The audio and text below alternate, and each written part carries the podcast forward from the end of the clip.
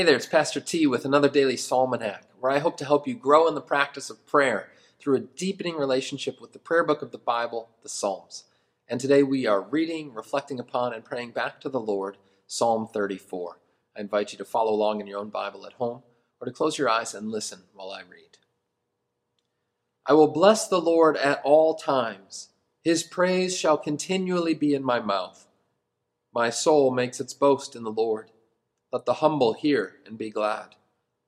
O magnify the Lord with me, and let us exalt his name together. I sought the Lord, and he answered me, and delivered me from all my fears. Those who look to him are radiant, and their faces shall never be ashamed. This poor man cried, and the Lord heard him and saved him out of all his troubles. The angel of the Lord encamps around those who fear him and delivers them. Oh, taste and see that the Lord is good.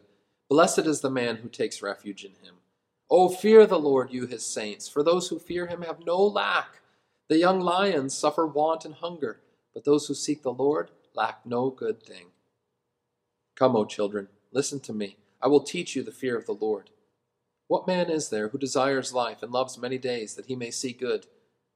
Keep your tongue from evil and your lips from speaking deceit. Turn away from evil and do good. Seek peace and pursue it. The eyes of the Lord are toward the righteous, and his ears toward their cry. The face of the Lord is against those who do evil, to cut off the memory of them from the earth. When the righteous cry for help, the Lord hears and delivers them out of all their troubles. The Lord is near to the brokenhearted and saves the crushed in spirit. Many are the afflictions of the righteous, but the Lord delivers him out of them all. He keeps all his bones, not one of them is broken. Affliction will slay the wicked, and those who hate the righteous will be condemned. The Lord redeems the life of his servants. None of those who take refuge in him will be condemned. Glory be to the Father, and to the Son, and to the Holy Spirit, as it was in the beginning, is now, and will be forever. Amen. Psalm 34 brings to mind for me, strangely, this classic commercial for I think it was Wendy's, where there was a little old lady and she was getting a hamburger from you know this or that chain fast food restaurant, and she looks at it and she cries out, totally uh, just flabbergasted. She says, "Where's the beef?" You remember this? The idea was it was all bun. There was hardly any beef. But one of the things that was brilliant about this ad campaign is it had a kind of pragmatism about it. In other words, a taste and see attitude. Wendy's was saying, hey, see if we don't have bigger, better burgers than the other place down the street. No, this Daily Psalmanac is not brought to you by Wendy's. But it came to my mind when I was, I was reflecting upon Psalm 34. Psalm 34 has that lovely line Taste and see that the Lord is good. We're not encouraged here to a kind of pragmatism and well, if God works for you, then He's there, He's good. And if He doesn't, well, then too bad. No, we know enough about life and we know enough about faith that it's bound up uh, irreversibly and, and unavoidably with suffering, with trials, with difficulties. It's not the simple fact that when we believe in the Lord Jesus, then life is smooth and easy the rest of the way.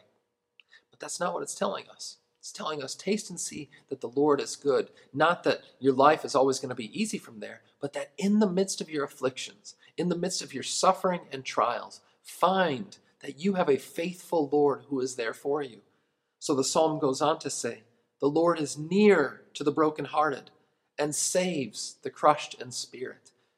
When we taste and see of the Lord, what is it that we find? Where is his goodness located? It's located here that in the midst of our brokenheartedness, there we have a Lord who comes to us, who says, I find you, I see you there in your time of trial, in your suffering, because we have a Savior who is lowly of heart, who uh, comes to us and bears that burden with us.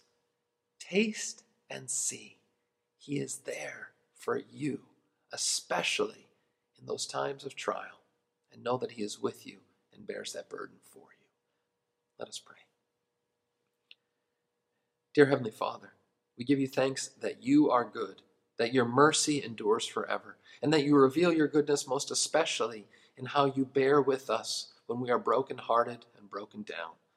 Lord, help us daily to taste and see your goodness, not to uh, merely think about it, but to engage with it ourselves as we come to you in prayer, as we read your word, as we walk with you throughout our daily lives. Preserve us, O God, and continue to nourish us with your goodness. We pray through Jesus Christ our Lord.